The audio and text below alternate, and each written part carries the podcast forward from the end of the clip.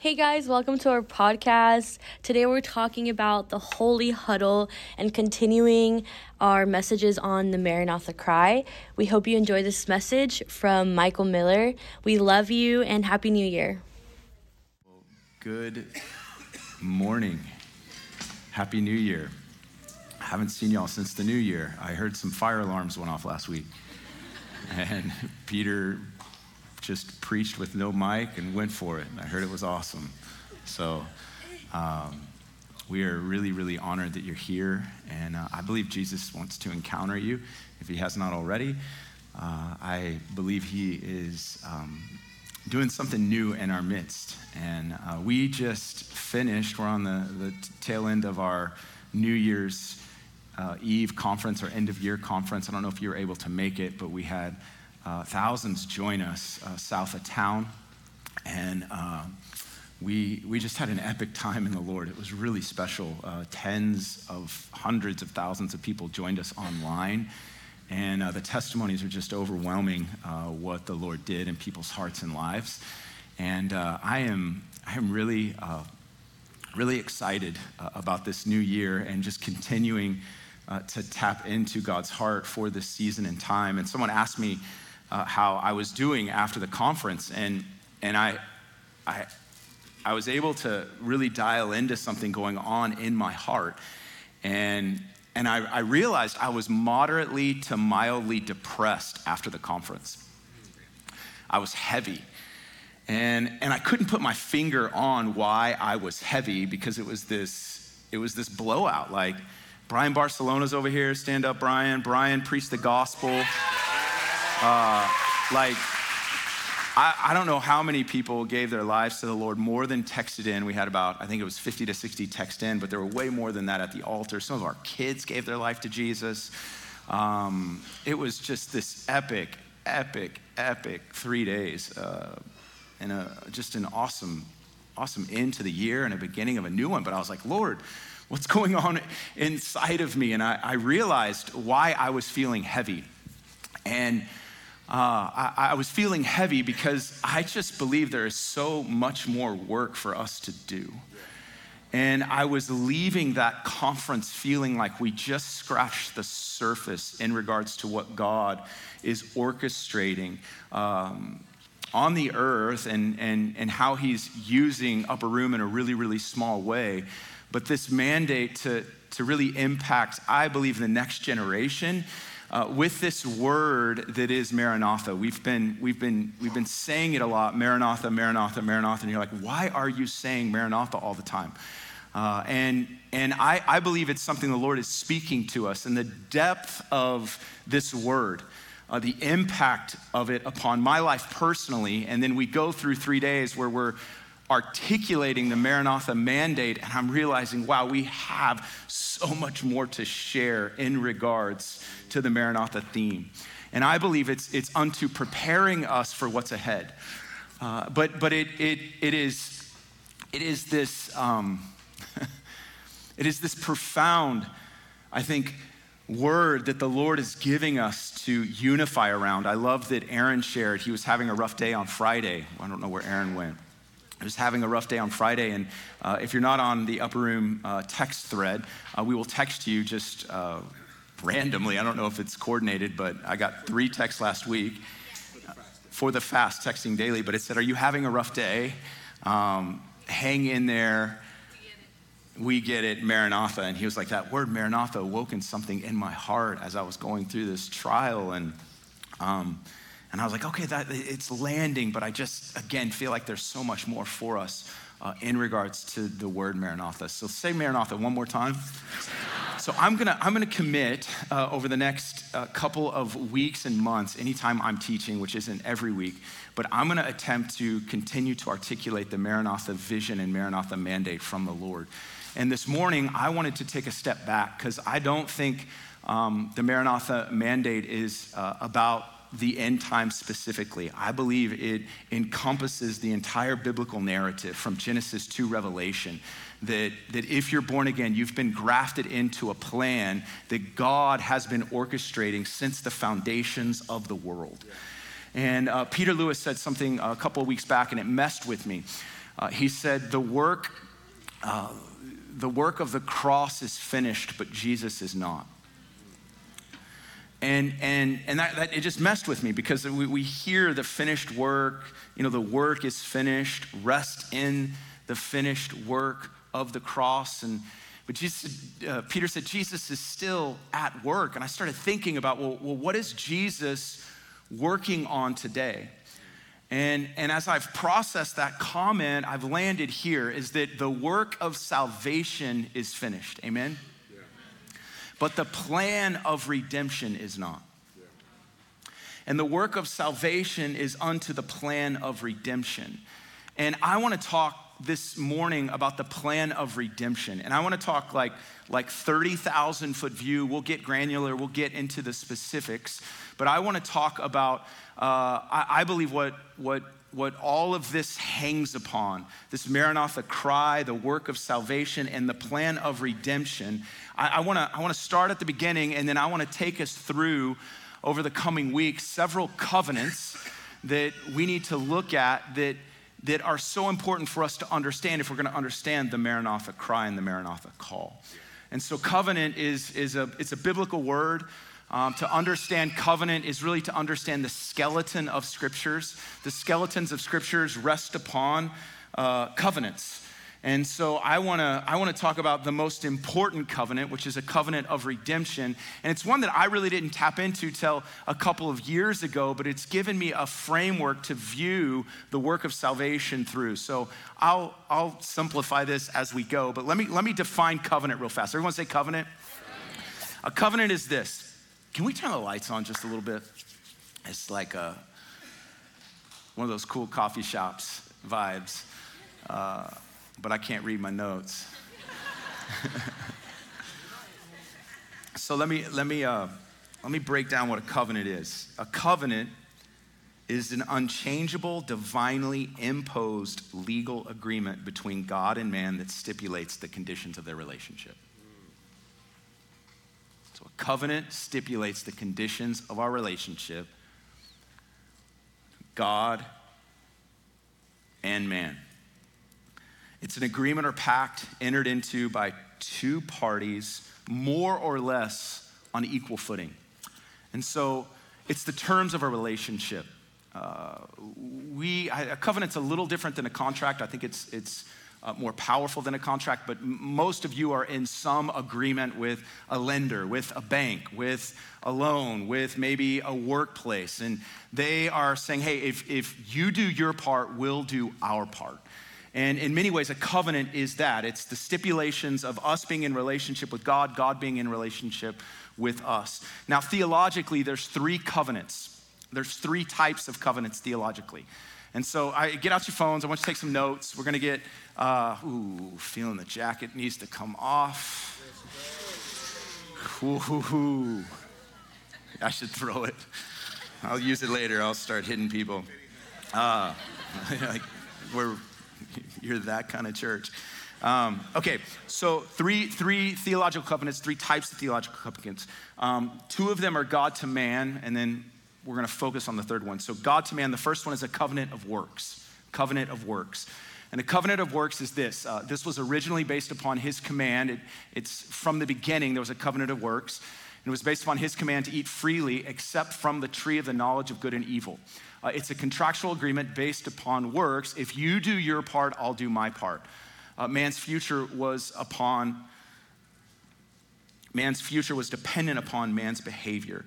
Martin Lloyd-Jones says after, Eve and Adam ate the apple, it was total immobility for them. They could not operate any longer in this relationship because they broke covenant with God. So Adam, the Adamic covenant, was a covenant of works. We oftentimes don't think of that because when we think of a covenant of works, we think of the law.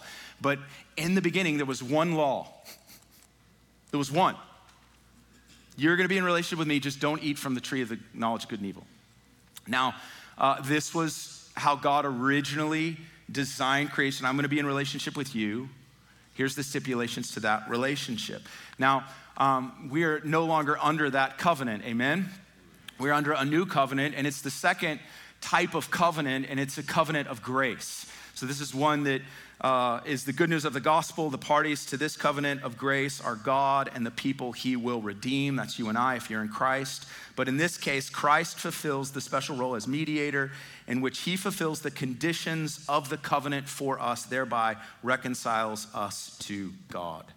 So in the Adamic covenant, it was conditional. It was based on Adam's ability to uphold his end of the bargain. The covenant of grace is unconditional because it's based on Christ's ability to hold up the bargain, which he has done. Amen. So the covenant of works is you to God. The covenant of grace is God to you. The covenant of works is you work yourself to God. The covenant of grace is you accepting God's work towards you and for you. Does everyone understand this? Very basic. Ways that you can relate to God. These are the only two ways, actually. You can base your relationship with God upon your own works, or you can base it upon his work on your behalf, which is found in the cross of Christ. That's the covenant of grace. But both of these covenants rest in another one, and this is one that I was aware of these two, and I think I had heard of the third one, but the third one is what it all hinges upon. And it's a covenant that was made before creation. It's called the covenant of redemption. Yeah. Now get this, this is amazing. Before anything was created, God made covenant with God. Yes. Let me say that again. Before anything was created, God made covenant with God. Now, we know that God is a triune God, yes? So,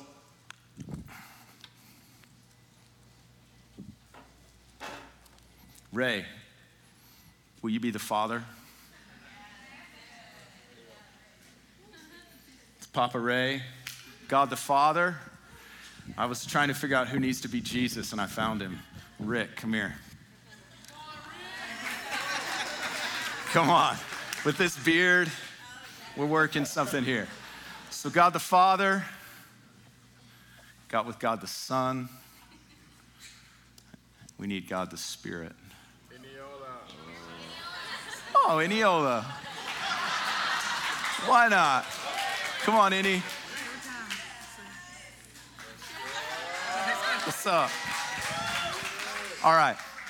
So this is the covenant of redemption that was made before anything existed. Have you ever heard scriptures that are like before the foundation of the world? Yeah. Like Ephesians 1:4, he chose you to be holy and blameless before the foundation of the world. Or Revelation 13, it says the lamb who was slain before the foundation of the world. And it's like, how can the lamb be slain before the foundation of the world? Well, the reason why is because of the covenant of redemption and the agreement that these three had before anything existed. It was initiated by the Father. Everyone say initiated by the Father. It was executed by the Son. And it was applied by the Spirit. So these three were in perfect harmony, perfect unity, perfect agreement. Before anything existed, there was a plan. And it was a contractual agreement that God made with himself. God with God. Yeah. I, the Father, will send my Son. I, the Father, will prepare a body for my Son. Hebrews 10:5. I, the Son, will give my life. I will lay my life down. This is John 10:10. No one will take my life, but I willingly will lay it down. Why? Because I'm on a rescue mission sent by my Father. And then when the Son enters into that body and offers the perfect offering on our behalf, the Holy Ghost is committed in the agreement. Oh, I'll raise him from the dead. Oh, I'll raise him from the dead. The same Spirit that raised Jesus from the dead. Oh, I'll empower him to do the works of the Father. Oh, I'll be the bridge between the Father and the Son when he's on the earth.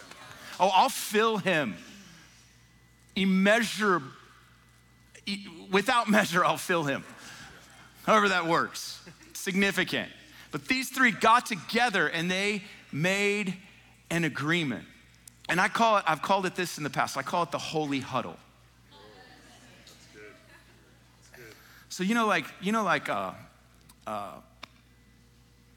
the dance, the NCAA basketball tournament, before they go out into the court, on the court, here's what they do.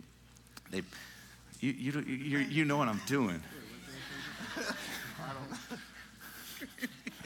Here's what they do. They get in a huddle and they start to just sway like this.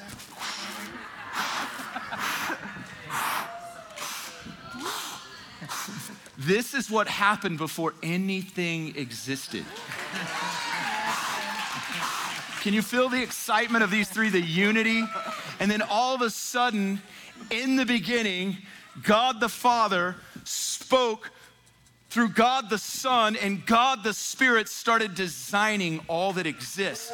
But it all hung upon this union, this connection, this covenant that they made. It was a covenant of redemption because they knew that if things went wonky, which they would, this covenant could restore all. It was from the beginning, it was the Father eyeing the Son, the Spirit empowering the Son. Like it is all unto us knowing God through God the Son, who reveals the Father by the power of the Spirit. That is good teaching. Come on.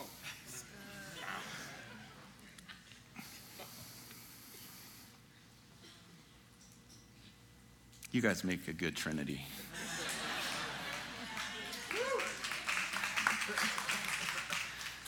Can I borrow y'all in just a second? Okay, let me read some more scriptures. Can y'all sit right here, and I'm gonna get y'all up here in a second. I didn't even tell y'all I was gonna do this, but let me read some scriptures. Maybe if you can see these scriptures in light of what I just discussed. Now, redemption is this. Redemption defined as the action of regaining or gaining possession of something in exchange for payment. It's a clearing of debt. It's to liberate or to free. And so look at this. Look at these scriptures. God initiating, Jesus executing, the Holy Spirit applying. 2 Timothy 1:9, who has saved us and called us with a holy calling, not according to our works, but according to his own purpose and grace, which was given to us in Christ Jesus. What's that word? Before time began. Look at Ephesians 1:4. Just as he chose us in him. Who chose you? The Father chose you in Christ before the foundation of the world, that we would be holy and without blame before him in love. Oh, if you're not convinced yet, let me keep going. 1 Peter 1:18. Knowing that you were not redeemed, you were not freed, you were not liberated with perishable things like silver, gold, and your futile way of life inherited from your forefathers, but with the precious blood as a lamb, unblemished and spotless, the blood of Christ. This is how you were redeemed. You were redeemed by the blood of Christ, for he was foreknown before the foundation of the world. Who was foreknown? Christ was foreknown. Why? Because of the covenant of redemption. But he has appeared in these last times for the sake of you, who through him are believers in God, who raised him from the dead and gave him glory, so that your faith and hope are in God. 1 Corinthians 2:6-7. Yet we do not speak wisdom among those who are mature. It's a wisdom, however, not of this age, nor of the rulers of this age who are passing, but we speak God's wisdom in a mystery, the hidden wisdom, which God predestined before. Everyone say before. Before the ages, to our glory. John 17:24. Father, I desire that they also whom you've given me be with me where I am, so that they may see my glory which you have given me, for you loved me before the foundation of the world. Yes, sir. Keep going. Revelation 13:8. All inhabitants of the earth will worship the beast, all whose names have not been written in the Lamb's book of life, the Lamb who was slain before the creation of the world. Yeah. I got more. Let's go. 2 Corinthians 5:9. God was reconciling the world to himself in Christ. How was God reconciling the world? He was reconciling the world through his son, Jesus Christ. This holy huddle, the plan, was always centered upon the work of the Son. God the Father, God the Son, God the Spirit put in a plan of redemption to reconcile the world to himself in Christ. This is the message of reconciliation. I love Colossians 1, chapter 1, verse 13, in light of the holy huddle. Think of the holy huddle. Think of the Father, Son, and the Holy Spirit as I read this scripture. It's a long scripture, but I want you to think of the Father, Son, and Spirit in unity, that March Madness flow, all right? You got to see this in the covenant of redemption. Look at this. For he, Jesus, rescued us from the domain of darkness and transferred us into the kingdom of his beloved Son, in whom we have, there's our word, redemption, the forgiveness of sins. Jesus is the image of the invisible God, the firstborn of all creation. For by him all things were created, both in heaven and on earth, visible, invisible, thrones, dominions, rulers, authorities. All things have been created through him and for him, which is the covenant of redemption. He before all things, and in him all things hold together. He's also the head of the body, the church, and he is the beginning, the firstborn from the dead, so that he himself will come to have first place in everything. For it was the Father's good pleasure for all the fullness to dwell in Jesus, and through Jesus to reconcile all things to the Father, whether things on earth or things in heaven, having made peace through the blood of his Son on a cross. And although you put your name there, were previously alienated and hostile in attitude, engaged in evil deeds, yet he, the Father, has reconciled you in Jesus' body, the flesh, through death, in order to present, put your name there, before him, holy and blameless and beyond reproach. If indeed you continue in the faith, firmly established and steadfast, not shifting from the hope of the gospel that you have heard, which was proclaimed in all creation under heaven, of which I, Paul, was made a minister. What's my point? My point is this plan has nothing to do with us. Yes, sir. Yes, sir. It was all foreordained. It was all pre-planned. Yeah. Yeah. And when the Holy Spirit initiated this redemptive work in your heart by you receiving salvation, by confessing the name of Jesus, you got grafted into this plan, and it's a plan of redemption that's still playing out today. Yes, sir. And so the Maranatha cry, as much as it is about what's to come, it's also understanding what has been. Because we're stuck in this beautiful tension of the now and not yet. We're stuck in this beautiful tension of what he has provided and what will be provided. We're stuck in this tension of the kingdom is here and the kingdom is coming. We're stuck in this tension that we know in part, and in that day we'll fully know as we're known. There's this hope of glory that's within us, but this hope of glory that's coming. And we need to emphasize both, but one leads to the other and the other leads to one. Like, there's this beautiful tension and dance between these two realities. And you have people that are like, it's all about the now. And I'm like, yes, it's about the now, but it's also about the until. Yeah. Yeah. It's all about the until. Yes, it is about the until, but it's also about the now. There's this urgency in the here and the now that the Maranatha cry brings. It's not an escapist like, oh God, bail us out. It's there's a coming kingdom that's within me. There's a coming kingdom that's around me. There's a coming kingdom that you're invited into. Yeah. Come on, man. It's what was, what will be, and what is. It's summed up in this word, Maranatha. That there's a plan of redemption that's being played out. I talked to someone this morning that lost a loved one, lost a parent through this pandemic. In my heart, I'm like, oh, Maranatha, Lord. Maranatha, God. Maranatha, God. Lord, come. What am I saying? Come to them now, and Lord, come and make things right. What am I saying? I'm saying that sin is destroying lives. Maranatha, Jesus. Release salvation. Release the plan of salvation. Release redemption into those that don't know. Maranatha, something awakens in your heart. Yes, sir. Yes, sir. Yeah. So the original covenant, this covenant of redemption, God the Father, God the Son, God the Spirit. And so it's from this covenant, and this is a beautiful revelation that I may not get to fully this morning, but from the place of covenant comes creation. And I think covenant and creativity go hand in hand. The more secure you are in covenant, I believe the more free you are. Your freedom is connected to your understanding of the agreement that God... Like, from the foundation of the world, this agreement was made for redemption. And once there was harmony and unity and agreement, God took a deep breath and goes, let there be light.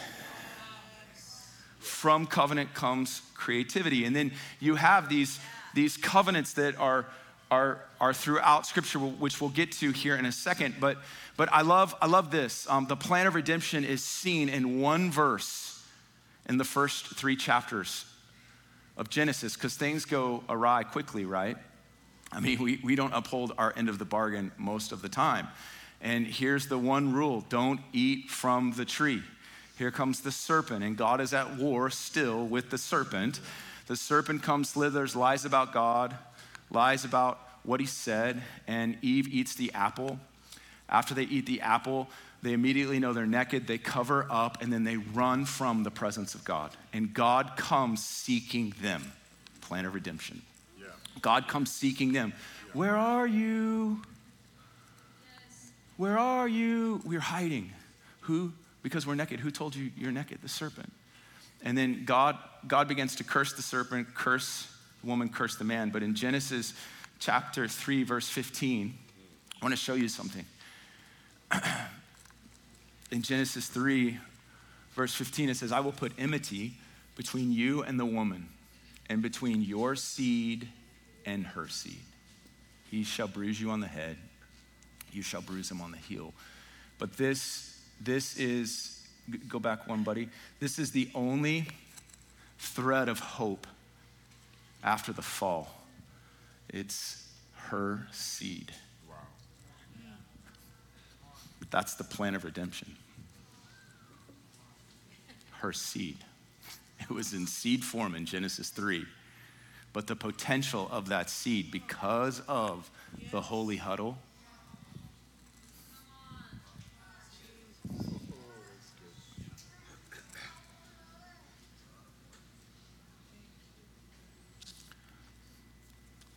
and from there moving forward, and this is what we're going to look at in the next couple of weeks, is God then begins to orchestrate the plan of redemption through a set of covenants.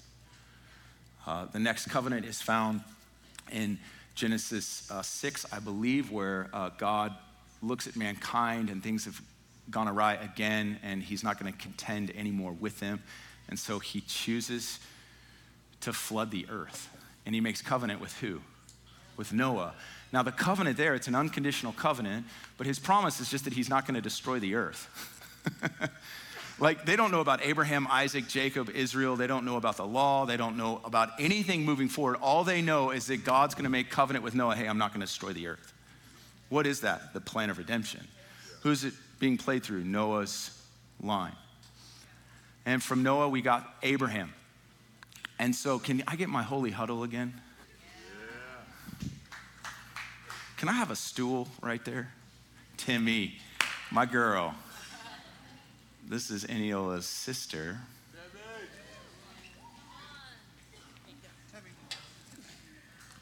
All right. Can we get the holy huddle one time around it? So it's in this plan of redemption. You guys don't have to, you can just kind of, there we go. It's in this plan of redemption that God, in the covenant of redemption, makes covenant with Noah. So Noah's covenant's connected to the covenant that these three have. Are you with me? So then we go from there, and we have the covenant that God then moves from not flooding the earth to he is going to pick a line, and he picks Abraham. And he says, listen, Abraham, I'm gonna make covenant with you and your descendants.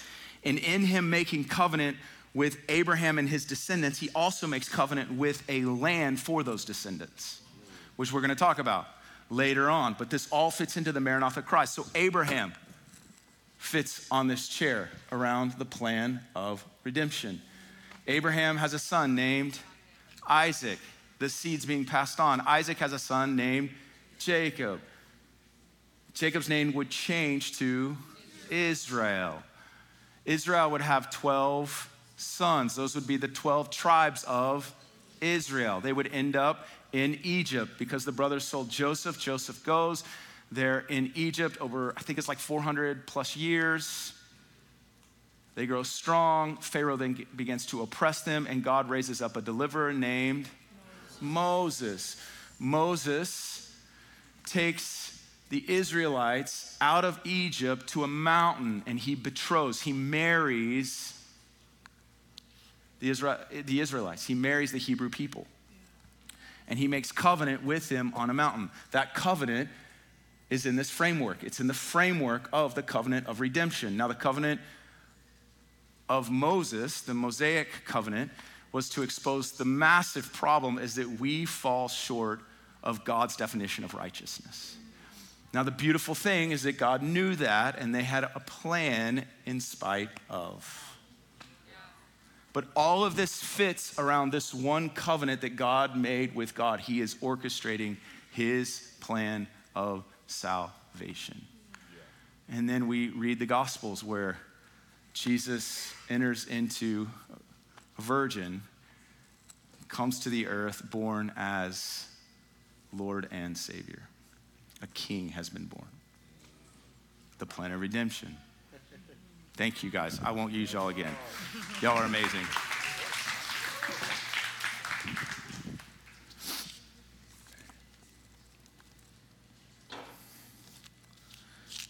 The Maranatha cry fits into this flow. And God, here's what's beautiful about God. God is a promise keeper. Psalms 145 verse 13 talks about God being faithful to the promises that he's made. And I believe those promises include us in the new covenant, but he also is still upholding the other covenants that preceded us. And we're gonna talk about that. We're gonna look at the various covenants, because in the Maranatha cry, you see the fulfillment of all of these covenants. There is redemption that's gonna come to the Hebrew people.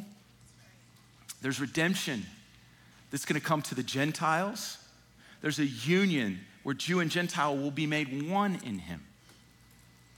And there's I think there's like 7 or 8 untils. The Maranatha cry is unto an until. Like one of the examples is Romans chapter 11. It talks about the until the fullness of times for the Gentiles. It's an until.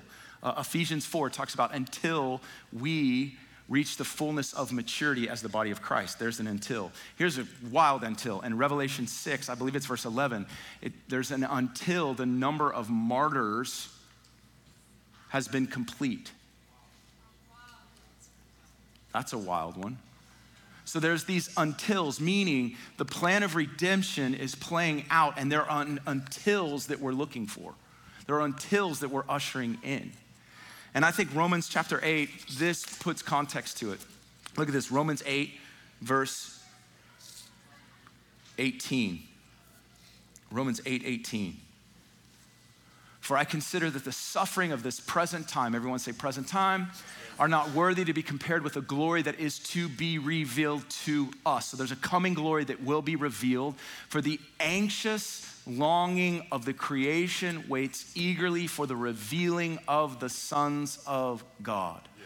For the creation was subjected to futility, not willingly, but because of him who subjected it in hope, everyone say in hope, yeah. Coming day, that the creation itself will be set free from its slavery to corruption into the freedom of the glory of the children of God.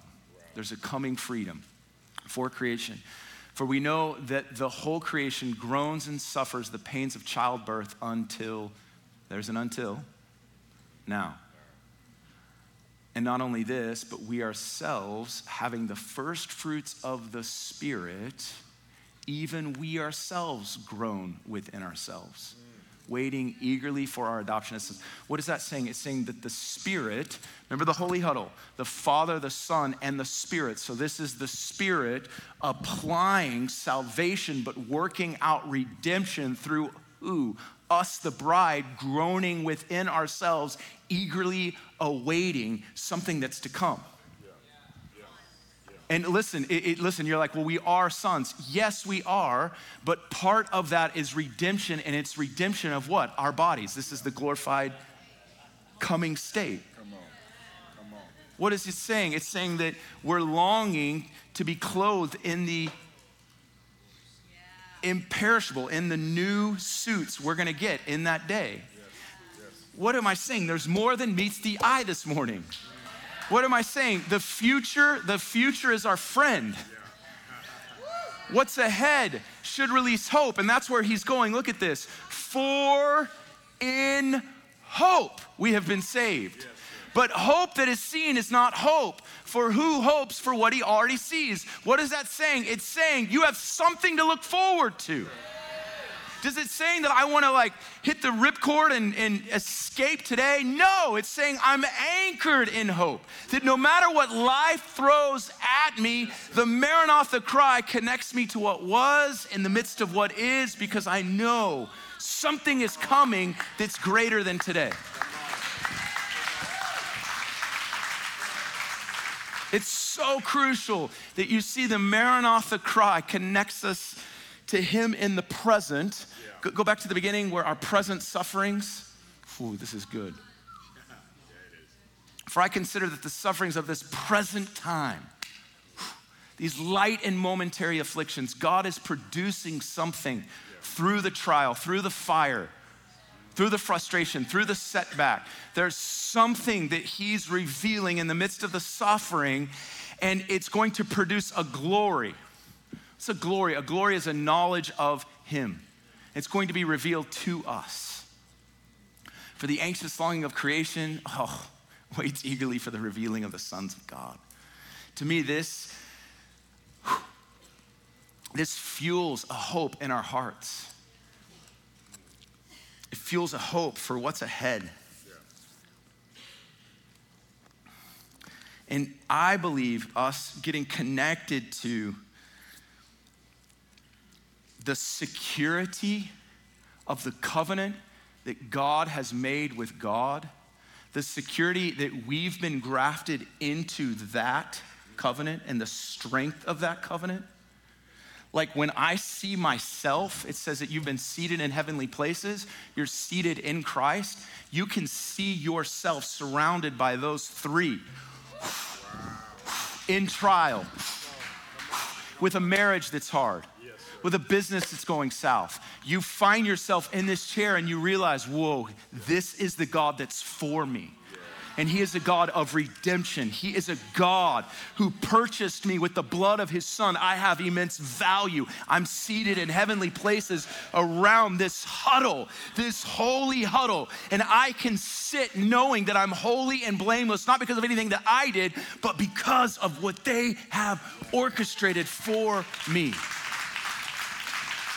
And so I can cry, Maranatha. Lord, come in the midst of the fire, come in the midst of the setback, come in the midst of a diagnosis, come, Lord, Maranatha. There's something that sets forth in our heart that establishes us above those circumstances. It gives us hope, and it's not just this fleeting hope, it's a hope that won't disappoint. It's a hope that inspires others to go, what's different about that person? What are they carrying? What do they know that I don't? Oh, I'm in this huddle. I'm in this huddle. What? Tell me about the huddle. Did you know that God made a covenant with God? Like, what are you talking about? Well, there's three, God the Father, God the Son, made this agreement, and I'm in the middle of it. You're in the middle of it. Yeah, I'm in the middle of it. I can't get out of it. I can't get out of it. I'm an object of their affections. I've been drafted into this plan. It's so much bigger than me. I'm not living for myself anymore. I'm living for his glory. I'm living for something beyond myself. Like, you just start to tap into something beyond you, because it's not about you, but you've been drafted into something that's so much more glorious. And what is our part? I don't know fully, but I know us sitting in this room going, Maranatha, come, Lord Jesus. That there's a people in Dallas that is filled with faith and expectation that he's coming. Yeah. Because he came. He's gonna come again. So come. Like, in a world that's divided, factions and disunity and theological blah. Like, let's just hang our hats on this. Maranatha. It's profoundly theological. It's profoundly deep and wide. It is a foundation for us as a house. Maranatha, he came, he's coming, so come. Like, women in ministry. Communion every week. All these weird theological things. No. This is Maranatha. Yes, sir. Now, yes, sir. That's to say, women in ministry is really, really important. I ain't downplaying that. But what I'm saying is that, man, there's so much that's attempting to divide and conquer. But what if this one word became like so potent, so alive, so like, oh, I believe it's what fueled the early church. Yes. They would see each other and go, Maranatha, come, Lord Jesus. And I just see that it is a thread throughout the entire biblical narrative. It's found in each one of the covenants. And the Maranatha cry is a fulfillment of those covenants. The Abrahamic covenant, the covenant that God made with Abraham and Abraham's descendants, including the Hebrew people. And there's a specific lot of land that we're going to talk about that is a promised land that covenant of redemption includes. That's why we stand with Israel. That's why we pray for Israel. That's where we think Jesus is returning. Yeah. And we're going to talk about all that. I'm not just going to give you one-liners. We're going to look deep into those covenants in the coming days. But my hope is that something comes alive inside of you that's just Maranatha, man. Oh, yeah. If your marriage is hard, like, you can find life by placing your marriage in the holy huddle. I've done a lot of weddings, a lot. Like, so many weddings, I don't do weddings anymore, all right? I've retired as a wedding guy. But in every wedding I've done, I say this: my confidence isn't in your yes. Your yes is weak, small, and frail, but I'm confident in one that's standing here with you two. I'm confident in his yes. What am I leaning into? I'm leaning into the covenant of redemption. Yeah. I'm leaning into that there's a grace that will fall upon your covenant. And I mentioned earlier, like, covenant produces freedom. When you get secured in the agreement God made with God and what you've been grafted into, there's a freedom for you to be you. There's a freedom for you to be confident in who you are and who you're not. And I see that throughout, like, covenant creation. When Noah, God made covenant with Noah, what did he create? He made covenant, hey, I'm not gonna flood the earth. And then there's this expression. It's a rainbow. What's a rainbow? It's creative, it's colorful. That's this expression of covenant. God makes covenant with Moses on top of the mountain. Come on in here. Here's the law. I'm gonna relate to you this way. And what does he do? He immediately fills Bezalel. Who's Bezalel? Bezalel's an artisan. He's a craftsman. What does he do? He starts expressing it by designing the temple furnishings. Yeah. Covenant creativity. Yeah. Wow. You get married, you're in covenant. I do. He says, I do. Then you go and you do something that married couples do. You From covenant comes creation. Me and Larissa have 4 little creations from our covenant. The new covenant. God makes covenant with you in his son. You get born again. What does he call you? A new creation. but you being a new creation is directly connected to you understanding the covenant that you're established in. Covenant releases creativity. Yeah. I think this Maranatha cry is gonna be unto a whole new expression of creativity. We've got dancers and painters and poets and songwriters, and we got more creativity than I know what to do with. And I'm not even, Lord, I didn't have a heart for creatives. He said, you had a heart for covenant. And because you put people in covenant, here's the expression that comes out. So covenant produces creation. It produces an expression. And it's directly connected to you today. Getting rooted and established and grounded in what God has agreed with God to do for you. It's little you. Wow. Your head should be exploding this morning. Yeah. So here's what I want to do. If you're in trial, if you're in fire, I really felt life on that, this suffering in this present time. If you're in fire this morning, I want to pray for you. I want to ask the God of all hope to fill you with the Holy Spirit. The God of all hope may fill you with the Spirit. The Spirit applies that work to our hearts. It is our source to anchor us in what's ahead. So if you're in, you would call it a fiery trial right now, would you just stand up and we're gonna pray for you. Awesome. Can someone get on the... Thank you, buddy. And just put your hands out like this, if you would. So Holy Spirit, you are the helper. Jesus asked the Father to send another, and he sent his Spirit, who is defined as the helper, the comforter, the deliverer. Would you first break yokes? Lord, the yokes of these trials, would you break them off in the name of Jesus? Where they've been heavy, where it's been all-consuming, I pray right now in the name of Jesus. Right now, that you break the yoke. Thank you, Father. It's okay, everyone, look up here. Father, send the Spirit into this room. Come on, come on, come on, come on. Condemnation be gone in the name of Jesus. Condemnation be gone in the name of Jesus. There is now no condemnation for those that are in Christ Jesus. There is now no condemnation for those in Christ Jesus. Release the Spirit of life, the Spirit that frees and liberates, Lord, right now in the name of Jesus. Lord, give us an eternal perspective. A light and momentary affliction is producing in us a glory, Lord. Lord, this is the anchor of our souls. This is the blessed hope that you're not finished, that you're working something out. You are the author and perfecter of our faith. You, Jesus, are gonna author faith in this season. All we have is the now. All we have is the here.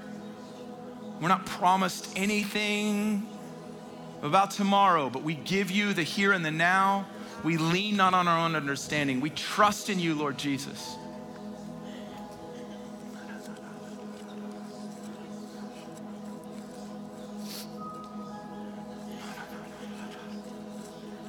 I just see the Lord entering into the rooms of your heart. And I just see him binding unbelief and binding fear, binding guilt. Just see him just cleaning house right now. He's saying, this is my house. This is my house.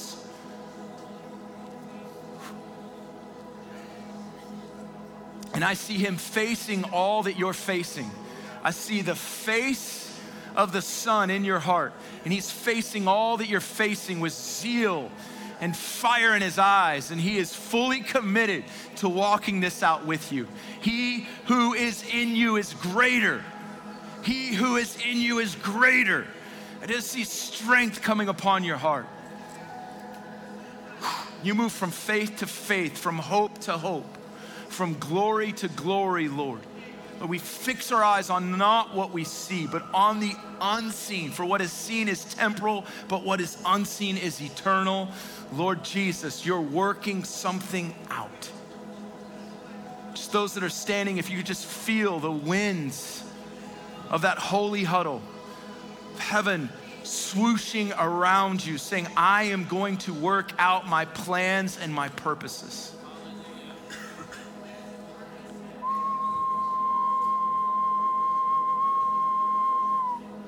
Come, Holy Spirit. Come, Holy Spirit. Thank you, Jesus. Deliverance today. Deliverance today. If someone's standing up by you, would you just lay your hands on them real quick? Just lay a hand on them. Just say freedom in the name of Jesus. We just declare the yoke of Jesus, the yoke that's easy and the burden that's light. Come, Lord. Maranatha, Lord. Maranatha, Lord.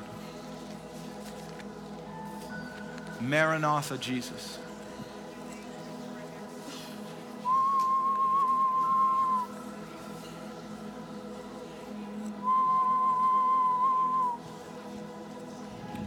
Thank you, Father. There's a fourth man in the fire. Thank you, Lord. Fresh faith, fresh hope, life and life and life and life and life, Lord. I just see like an extension cord from heaven. I just see the Lord plugging your heart in. The power source is here. It's you, Holy Spirit. Come. Come and ignite. Come and release. You, Jesus.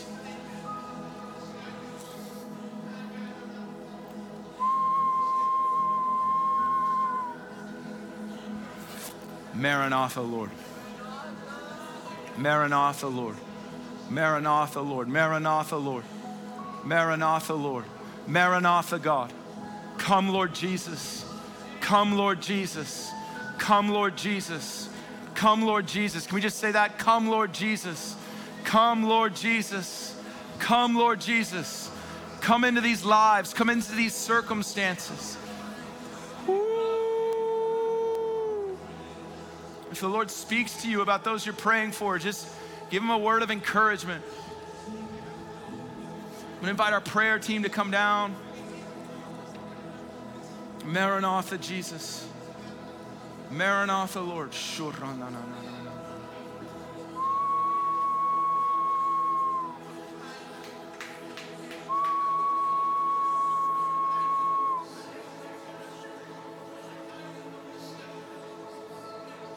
Come on, the holy huddle, heaven's roar, heaven's resources, the word of God, the Spirit of God. Just declare you have everything that you need, everything that you need. You lack nothing this morning. We just declare fresh faith in what has been provided. Lord, your promises are yes and amen. Jesus, you are faithful. He who called you is faithful. He will do it. Come on, fresh faith, Lord. Write it upon hearts. For families, Lord. For families, God. For prodigals that are far and gone. We just declare, Lord, they're not out of reach. They're not out of your sight. Ho! In Jesus' name, fresh faith, fresh hope, Lord. Diagnoses, we declare the report of the Lord. We declare the report of the Lord. We declare the report of the Lord, that by your stripes we have been made whole, healed, in Jesus' name. May this be the year of hope. Maranatha, Jesus. Maranatha, Jesus. You promised to repay what the enemy has stolen sevenfold in the name of Jesus. It must be by law. Times seven. We just pronounce that in the heavenly courts this morning. Hope for return. Hope that you're the God who brings justice. Thank you, Jesus. Hey guys, welcome to our podcast. Today we're talking about the holy huddle and continuing our messages on the Maranatha cry. We hope you enjoy this message from Michael Miller. We love you and Happy New Year.